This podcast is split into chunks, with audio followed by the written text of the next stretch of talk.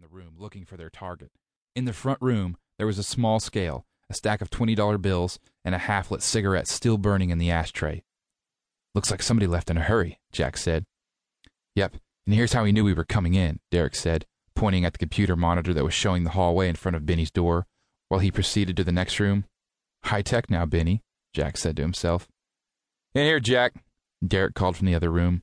Jack went in to find Benny's girlfriend and her daughter hiding in a closet near an open window.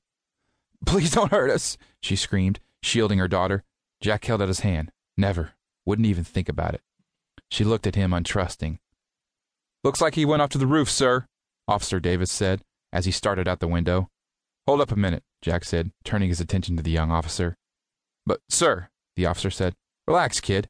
He's not going anywhere. That fire escape is his only way to get off this roof. The rookie looked at Jack.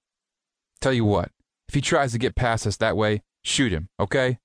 Um, yes, yes, sir, he agreed and unsnapped his holster. Jack turned his attention back towards the two in the closet. Don't worry, man, Detective Pike said. He may look like a criminal, but he's one of us. You can trust him. My suit is at the cleaner's, Jack said with a small grin. She took his hand, and he sat her on the bed and offered his hand to the little girl. Are me and my mommy going to jail, mister? the girl asked. No, you're not going to jail. Is Uncle Benny going to jail? Well, do you think Uncle Benny should go to jail? Yes. I don't like the way he treats my mommy or me. Her eyes filled with tears. He hits us all the time and tells mommy he's going to do bad things to her. Promise? Yes, honey, I promise.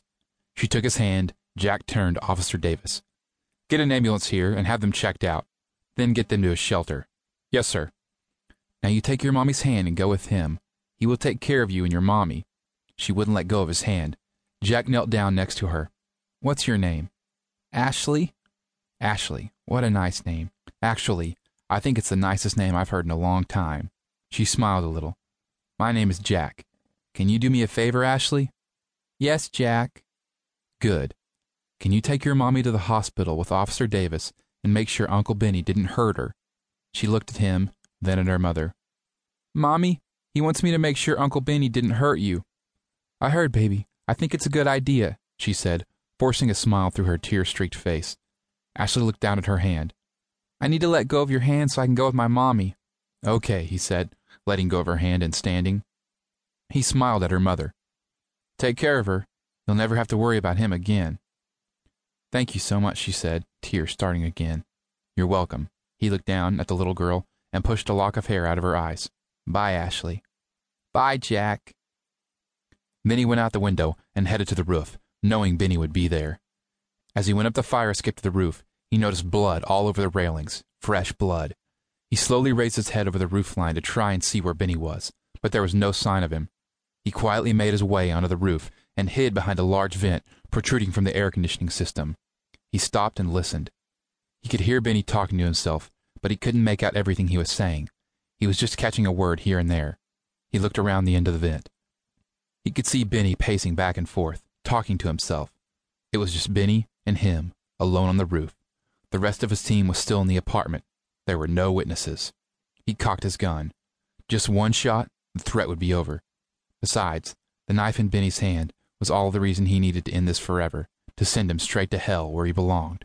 But he knew he could never do it. Not like this. Jack was a good detective, a little on the rough side. He wore jeans and t shirts most of the time, and never carried his issued gun. He had a theory. If he was going to shoot at someone, he was going to stop that someone. Not necessarily kill the person, but he was going to stop them. His weapons of choice were two 45 caliber semi-automatics with dual holster so he could carry them concealed under each arm. His captain was always getting on him for the way he looked and the way he did his job. However, with the dozens of solo arrests under his belt, not to mention the countless arrests since Derrick became his partner, it was somewhat hard for his captain to come up with a reason to comply with the norm.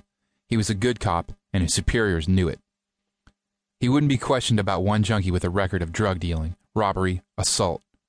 Benny was even involved with the rape murder of a 25 year old woman when he was 14. Benny was never convicted of the crime, but there was word on the street that he was the one who led her to the park that night. I know her parents wouldn't question me, Jack said to himself. One shot, no one ever had to worry again. Nevertheless, Jack knew he had Benny in his sights, and there was no need to kill him. Besides, who made him judge?